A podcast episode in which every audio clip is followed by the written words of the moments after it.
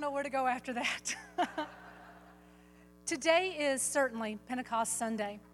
In Jewish tradition, Pentecost Sunday has been known as the season of the open heavens.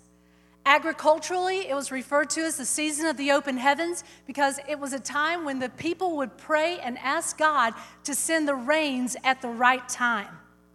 It also became known as the season of the open heavens because after God delivered his people out of Egyptian bondage, he opened up the heavens and gave his law and his government to his people so that those who were not a people would now be the people of the Most High God. And then on the day of Pentecost in the second chapter of Acts, God opened the heavens and sent the Holy Spirit. And the church was birthed, and we became a people that could be empowered by God's presence. If Pentecost means anything at all, it means this: God has empowered his people to do that which pleases him. God has empowered his people so that in moments of difficulty, we do not capitulate to the moment, but rather we are empowered by him to be more than overcomers. The power of Pentecost means not necessarily that God gives you the money to pay your bills, but in those moments when you don't have the money to pay your bills, you have faith that he is able to do and to provide. Pentecost means this: if we are bound, we can come to Jesus and know what it is to be set free. If we are overwhelmed, overcome with despair and grief, we know that we are empowered to offer up a sacrifice of praise unto the Lord. Pentecost means empowerment. And if there's ever been a moment in the history of the church when we have needed to walk under the open heaven and walk in the empowering presence of God, it would be this moment. Now, if you believe what I have said, that we are a people who live under an open heaven, that God has rent the heavens and he has come down and he has sent his Spirit, if you believe that we are a people who live under an open heaven, then you also have to be aware that there are actions and choices and decisions that we make on a regular basis that cause us to stick up a little umbrella that prevents the flow of God's presence from touching and changing and operating through our lives. The message that I believe that the Lord has placed upon my heart this morning for this congregation is specifically to address the sin of Jeroboam. There are many sins that we can commit. There are many actions and thoughts that we can walk in that would prevent us from walking in that flow of God's empowering presence. But this morning, I specifically want to address with you the sin of Jeroboam, because I believe that the church, not Bethesda in particular, but the church at large, those individuals who have said yes to the lordship and the salvation of Jesus Christ, those men and women who have been filled with his Spirit, I believe that we are being called upon constantly by the world to compromise what is right and what is true, and in that compromise is the loss of power. And I don't know about you, I am not interested in losing that empowering presence of God in and through my life. Heavenly Father, what a great God you are. We thank you that you are the God of the open heaven. We thank you, my Father, that you did for us what we could not do for ourselves, that you rent the heavens and you came down, and that you are still coming toward us through your Son and through your Spirit. Father, we ask you this morning that we not just be hearers of your word, but that we be doers of your word. Holy Spirit, we have sung it, we have declared it, and we have prayed it. And we ask one more time, manifest your presence in our midst this morning. Holy Spirit, you are welcome. And that is not a casual invitation. That is a desperate cry. Come, Spirit of the living God. Come with fire to cleanse and to purge your people.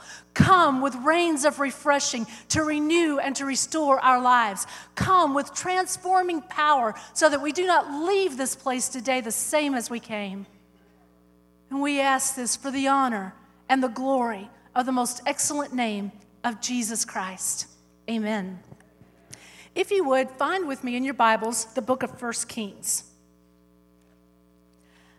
I'm going to read from chapter eleven, verses twenty-six, and then jump to chap- uh, uh, jump to verses twenty-nine through thirty-three. Jeroboam the son of Nebat, an Ephraimite of Zerudah, a servant of Solomon, whose mother's name was Zeruiah, a widow, also lifted up his hand against the king. And then down to verse twenty-nine. And at that time, when Jeroboam went out of Jerusalem, the prophet Ahijah the Shilonite find him, found him on the road. Now Ahijah had dressed himself in a new garment, and the two of them were alone in un, in open country. Then Ahijah laid hold of the new garment that was on him and tore it into twelve pieces.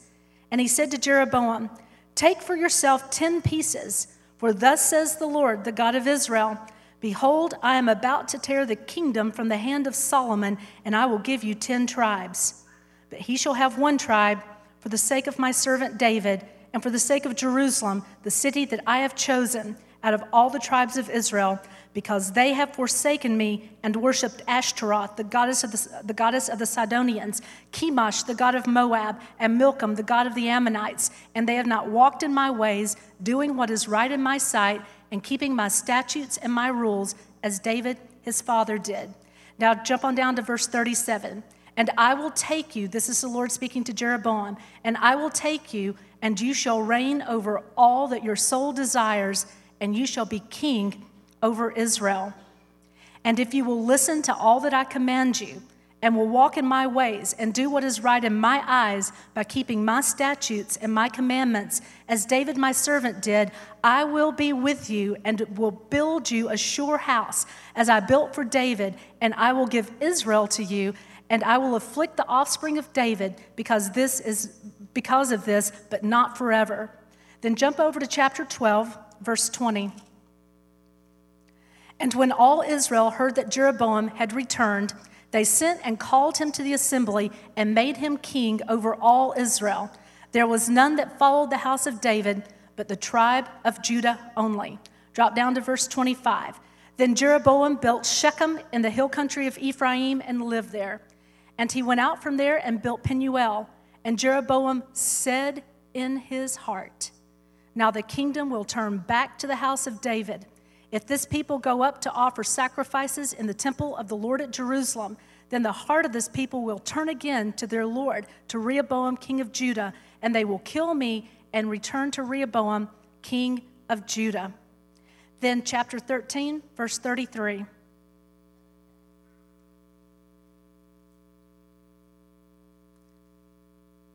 "After this thing, Jeroboam did not turn from his evil way, but made priests for the high places, again, from among all the people, any who would, he ordained to be priest of the high places, and this thing became sin to the house of Jeroboam, so as to cut it off and to destroy it from the face of the earth." What an intense narrative in Scripture. This is the situation. David has died, Solomon has ruled in his place, and contrary to popularly, popular, popular, can't get my words out, contrary to popular belief, Solomon was not a good king. Solomon married many foreign women. He allowed the worship of other gods and even involved himself in the worship of those other gods. And God, in his anger and displeasure towards Solomon, declared that he would cut Solomon off, but not completely, because we know that Messiah was going, going to come through the lineage of Judah or the house of David. So in this moment, when Solomon died, his son Rehoboam took his place. Rehoboam made some very foolish decisions, but in the midst of all this, God speaks to a man named Jeroboam, and he tells Jeroboam, Jeroboam, Solomon has really messed up, and his son's not going to do any better. So I tell you what, I'm going to give you ten tribes. Jeroboam did not ask for this. He didn't send out some petition trying to make it happen. God sent the prophet Ahijah and declared this to Jeroboam. I'm going to make you a king and give you ten tribes. And not only that, he said, I'll let you rule over whatever your soul desires. Can you imagine God speaking to you and saying to you, just whatever your soul desires, that's what I'm going to give you. And the only thing that you have to do, one, you have to listen to the word of God. Of the Lord. Oh, church, we've listened to so many voices. I am not completely aware of all the things going on out there, wherever out there might be. But I know within the context of the church, there are all kinds of voices. One of the strongest voices are some of the people that are addressing church growth. And some of the things that they are saying that needs to happen for the church to grow is just outright sin and catering to the needs and the whims of the people as opposed to the pleasure of the Spirit of the living God. Church growth is not about numbers. Church growth is about men and women coming to a transforming, saving encounter with the Son of God. Anything less than that is just the growing of another country club. There are many men and women out there that call themselves preachers of the gospel, but they are nothing more than motivational speakers.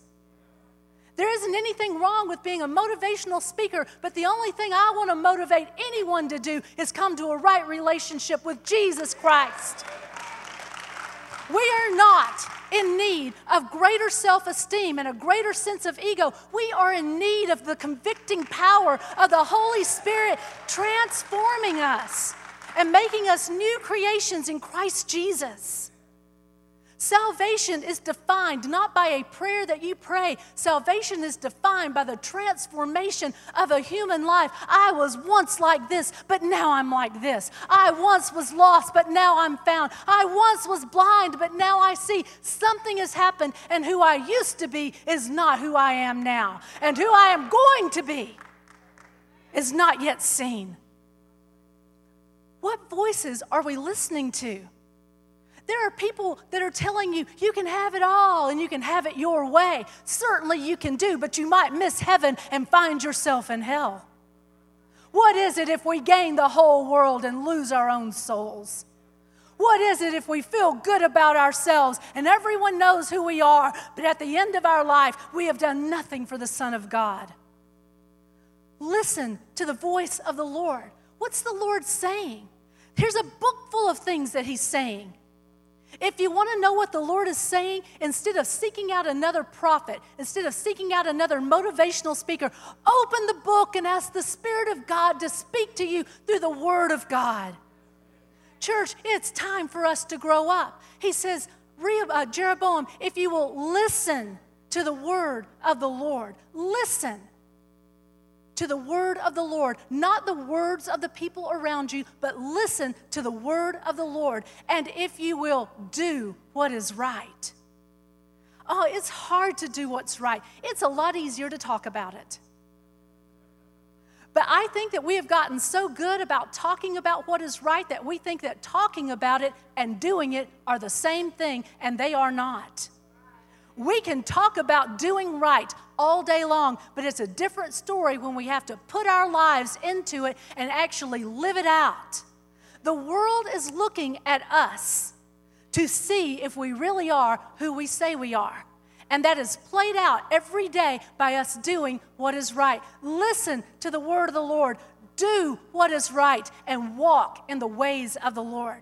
A walk is composed of one step at a time. We are good at beginning to end, but it's the middle that we have problems with. It's everything in between. It's Monday through Saturday. That's the walk. How are you walking? Are you walking straight before the Lord? And when you fall down, because most of us do, when you fall down, are you getting back up again and moving on? Walking in the way of the Lord, not in the way of the world, not in the way of the newest guru that's coming out on television, not walking in the way of Doctor Phil or someone like that, but walking in the way of the Lord. Listen, do, and walk. You think, oh man, God told, God told Jeroboam, all that your soul desires, I'll give to you if you will just do these things. It's a no-brainer.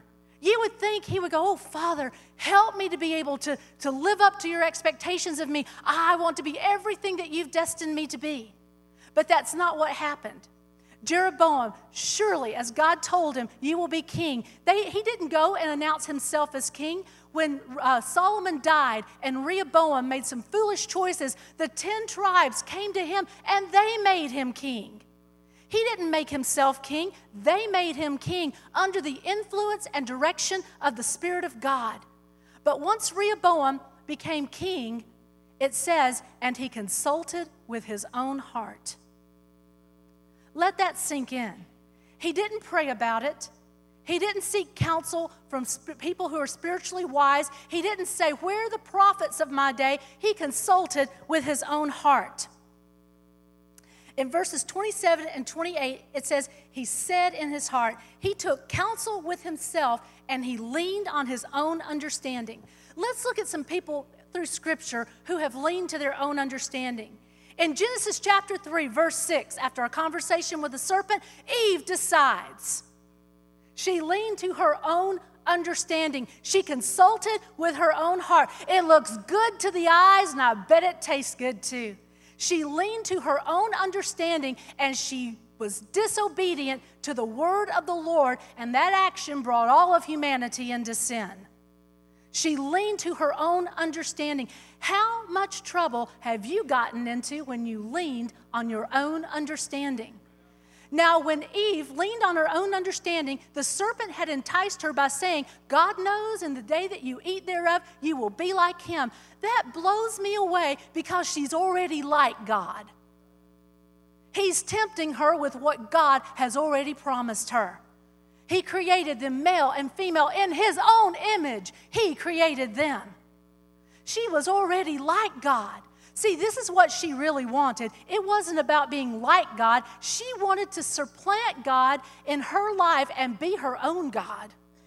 Because when we lean to our own understanding and we take counsel within our own heart, that's what we are really after. We are saying no to his lordship and establishing ourselves, establishing ourselves as the authority within our own hearts and lives. And that never works for anyone. In Genesis chapter sixteen, Sarah thought it would be a good idea, since she had had no children, to offer Hagar to Abraham. That didn't work out very well either, and we are still seeing the implications and repercussions of that event. I think you're getting the idea. Whenever we lean on our own understanding and do what is right in our own heart, taking counsel within our own heart, it always ends in disaster. In chapter seventeen, Abram laughed at the promise of God, and because he had no son, took it upon himself to begin to, to um, craft Ishmael to be the one to inherit everything. In Genesis chapter twenty-seven, Esau decided that what he needed to do was to murder Jacob because of what his brother had done to him. In Exodus chapter thirty-two, Moses delayed coming down from the mountain. So Aaron decided, because the people were restless, that what he needed to do was to build a golden calf for them. In First Samuel chapter twenty-seven, verse one, David said in his own heart, surely someday Saul will kill me. Even though God had said he was going to make David king over the united monarchy, because it hasn't happened in David's time frame. Now he's consulting with his own heart, taking matters in his own hands, and he says, surely Saul will one day kill me. So David joins himself with the Philistines, and had it not been for God, he would have found himself fighting against his own people. The tenth chapter of Psalms is all about people who lean on their own understanding. In verses six, eleven, and thirteen, these are the ideas presented from Psalm ten. The first idea is that the person that leans on their own understanding has the attitude of, it may have gone wrong for other people, but it'll work for me. If it's gone wrong the last two thousand years when someone has tried it, chances are it won't do anything better for you. Psalm ten also says that the person who leans on their own understanding takes on the attitude of, God just doesn't see me. God's not directly involved with me right now. He's not speaking to me. He's not doing anything for me. I'm not feeling him. I'm not sensing him, so I will do what I want to do. This is a dangerous thing, especially for those of us who are Pentecostals and charismatics. When we do not sense the presence of God, we will almost invariably try to do something to pump it up. And what we do to pump it up is usually not a pleasant thing, nor is it pleasing to the Lord. And finally, from Psalm ten, the person that leans to their own understanding takes on the attitude of, I will not be held responsible nor accountable for what I have done. I will do this, but I will make somebody else responsible for it. It reminds me in the book of Samuel when Saul is told to destroy everything. And Samuel shows up, and Saul runs to him and says, oh, I've done everything the Lord has told me to do. And Samuel, like any good prophet, says, well, then what's this bleating I hear in my ears? And listen to Saul. Oh, I took it upon myself to decide that I would spare the best to give as a sacrifice to the Lord. And then Samuel says those great words, to obey is better than sacrifice.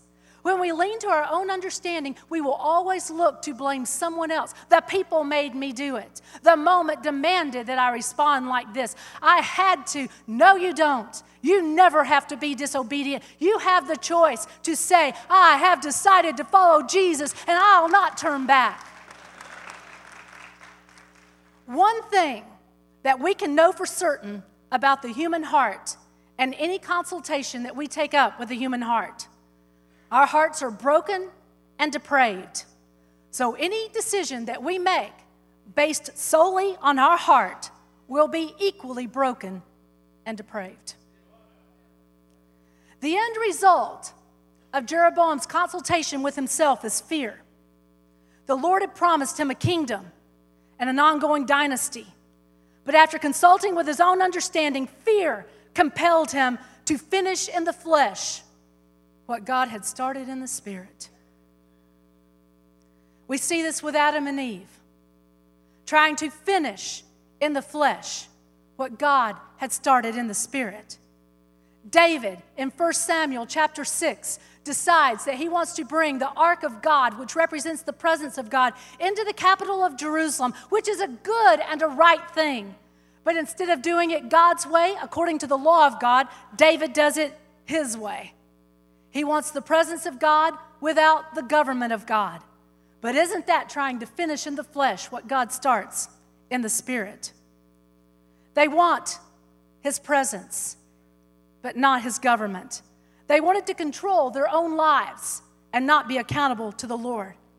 In Galatians chapter three, verse three, Paul writes this, oh, you foolish Galatians, who has bewitched you that you would now try to take up in the flesh and finish what God started in his spirit? Church, when God starts it in his spirit, we need to trust him to finish it. Not the way we imagine, not in our time frame, not even maybe through the means and the people that we thought, but what God starts, he is faithful to see through to completion. So oftentimes, we try to take up in the flesh those things that God initiates in his spirit because we want to say, okay, God, that's enough. Okay, you can move back now. I've got this. I can control this now. I like what you're doing. I just don't like the people that you're bringing around me. So I'm going to finish this now and bring in the people I like. Oh, God, I love that idea. That's a great idea. Now go on and sit back here while I put it all together. He is not only the author. He is not only the finisher. He's everything in the middle. Jesus isn't just the center of my life. He is the center of all things. He is the beginning and he is the ending, and he's everything in the middle. Whenever our actions are driven by fear and what people think of us, it will inevitably end in disaster. So what does Jeroboam do? He's consulting with his own heart. The people are way over here in the northern kingdom. The temple of God is way over there in Jerusalem. When they leave the northern kingdom and they go to Jerusalem to worship God for the appointed festivals, they're going to remember, oh, the temple of the Lord. Oh, all the things that Jerusalem has to offer. And their hearts are going to be captivated, and I'm going to lose my kingdom. Do you know people who are afraid of losing what God has given? What God gives to you, he will not take back from you. The gifts and callings of God are without repentance. When he calls you and when he gives you a promise, he doesn't change his mind. Other people may have changed their mind about you. Other people may have in midstream gone with someone else and somewhere else, but God doesn't do that. When he calls you, when he stirs his anointing up within you, he has chosen you, and he will not take back what he has deposited in your life. I know that there are people in this congregation this morning, and God's deposited things in your life, but you have gone your own way, and yet that call of God never shuts up. It's never quiet. and you know that your life is compromised, and you know that you have gone your own way, and you have tried to finish in the flesh what God started in the Spirit, today's your day. The Spirit of God is here calling you, convicting you, and drawing you back to put yourself once again on the easel of God that He might finish what He has started in your life. Jeroboam says to himself, what can I do to keep them from going to Jerusalem? I know, I know what I'll do. I'll establish worship centers at Dan and Bethel, ancient religious sites for the Israelites. And oh, oh, you know, Aaron built golden calves. I'll build golden calves. And I'll give them a place to worship. And I'll give them an object for their affections. And they won't ever have to go to Jerusalem again. But how am I going to pull this off? How am I going to convince them that this is what they need to do? Oh, I know. I'll tell them, why should you have to travel so far to Jerusalem for what you can get right here? I'll make worship convenient for the people. I'll give them something they can see with their eyes and touch with their hands. I'll make it discount, bargain, and close. They won't have to give much. They won't have to do much. It'll require minimal effort on their part, and they'll go for it. And they did.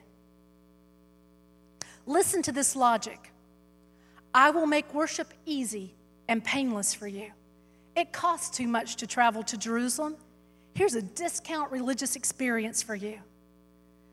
I wonder, when Jesus drove the money changers from the temple, if this wasn't a little bit of what was going on. Have you ever wondered what money changers were doing in the temple? Have you ever wondered why they were there? Why the people were so drawn to them and what business they offered that would elicit such a large following? I heard one New Testament professor offer this idea.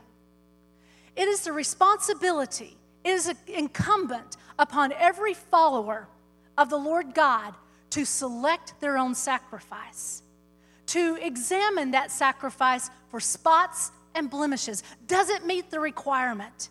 Is it everything that it's supposed to be? Is it blind? Is it deformed in some way? Is there some speck where there shouldn't be a speck? Are its feet the way that they're supposed to be? Is this a healthy, acceptable sacrifice, or is it unacceptable?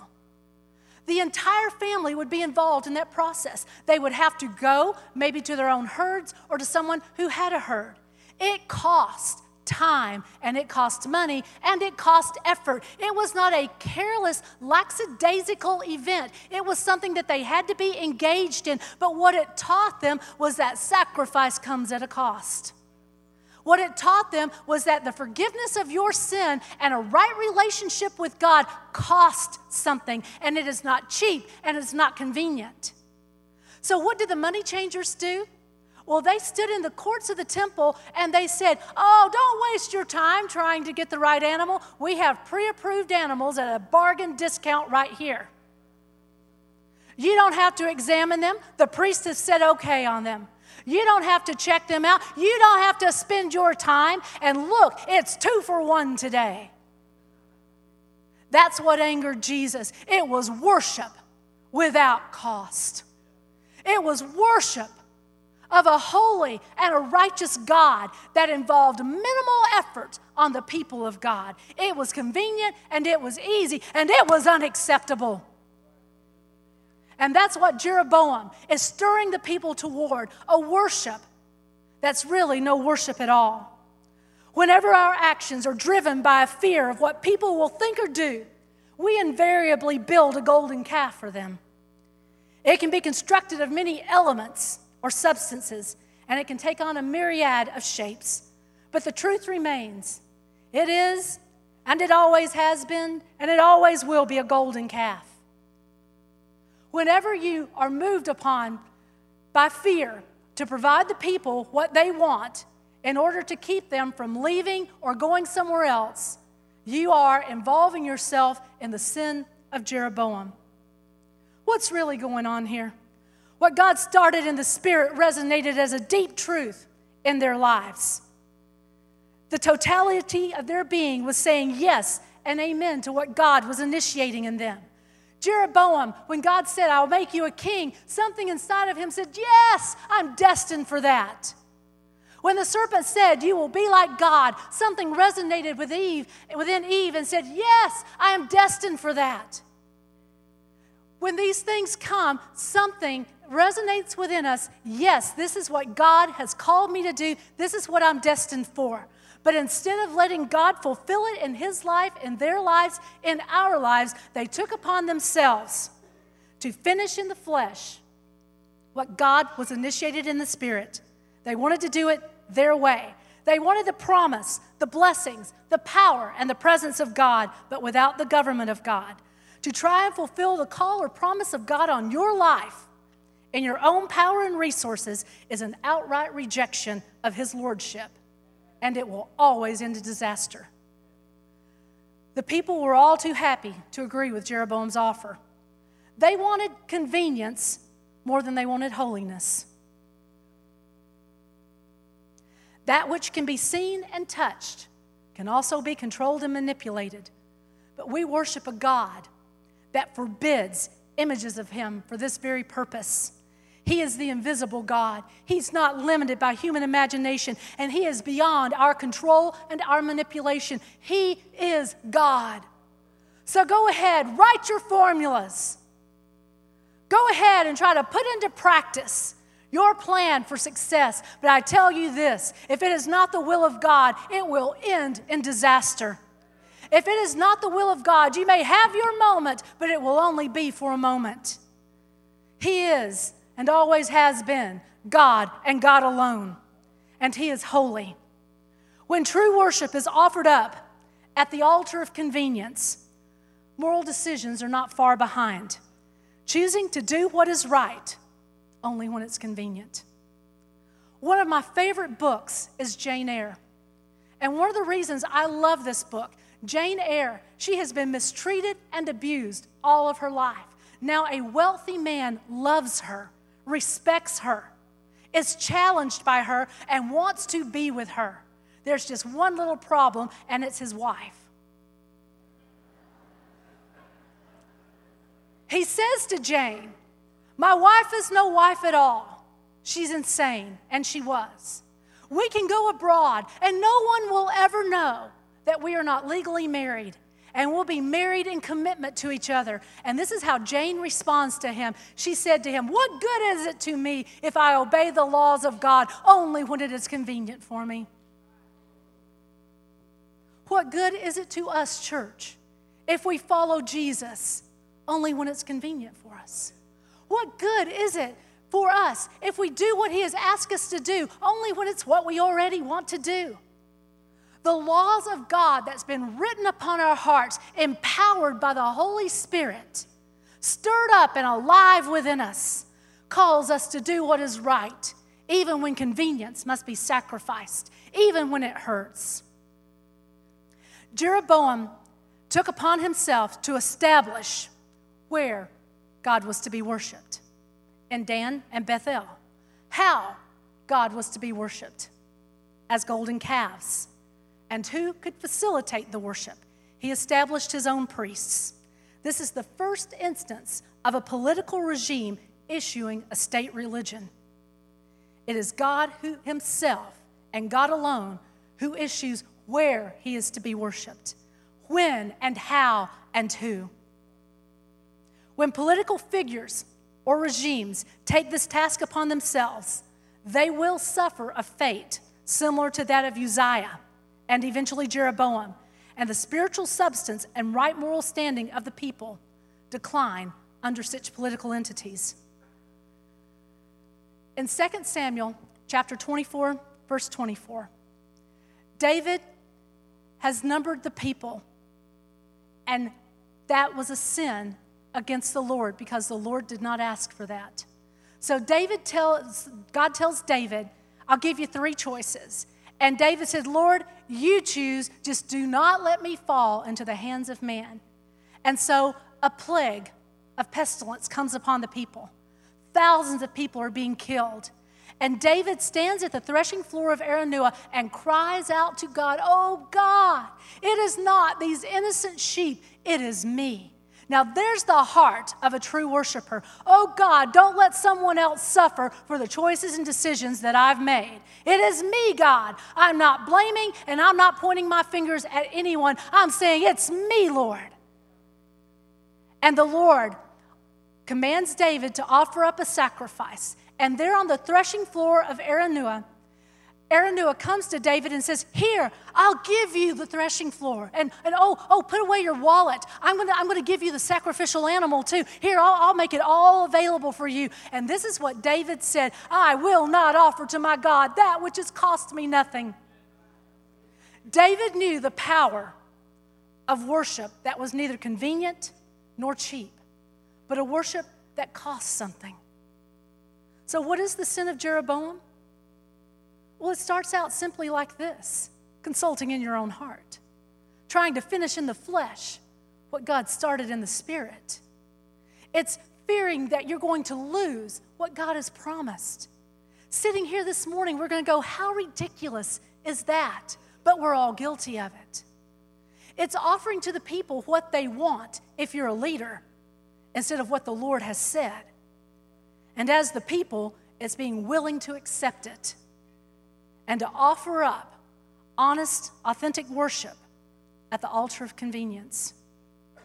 Church, on this Pentecost Sunday, a day when we should be reminded and renewed in the powering presence of the living God, I have to ask you, and I have to ask myself, are you being moved by the Spirit of God, or are you being moved by the voices around you? Are you being moved by convenience and what's available to you? Or have you said in your heart, I've decided to follow Jesus, and I'm not turning back?